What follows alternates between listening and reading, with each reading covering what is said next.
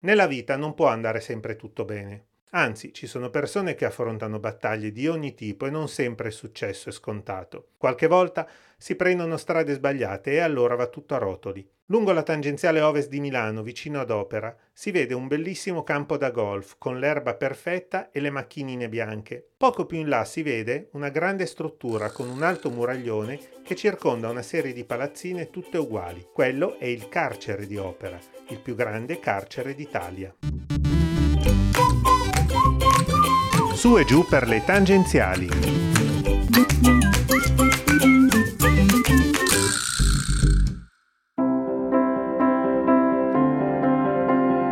Ci sono 1400 detenuti all'interno della casa circondariale di Opera, il carcere.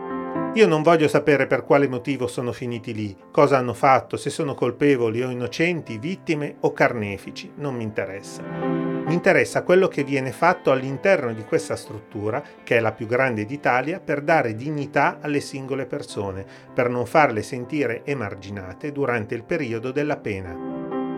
All'interno del carcere operano diverse strutture che hanno organizzato molteplici attività lavori socialmente utili svolti all'interno del carcere e per alcuni anche all'esterno, collaborazioni con associazioni di volontariato, di assistenza, compagnie teatrali, scuole di musica, insomma, c'è da scegliere e in alcuni casi purtroppo il tempo non manca.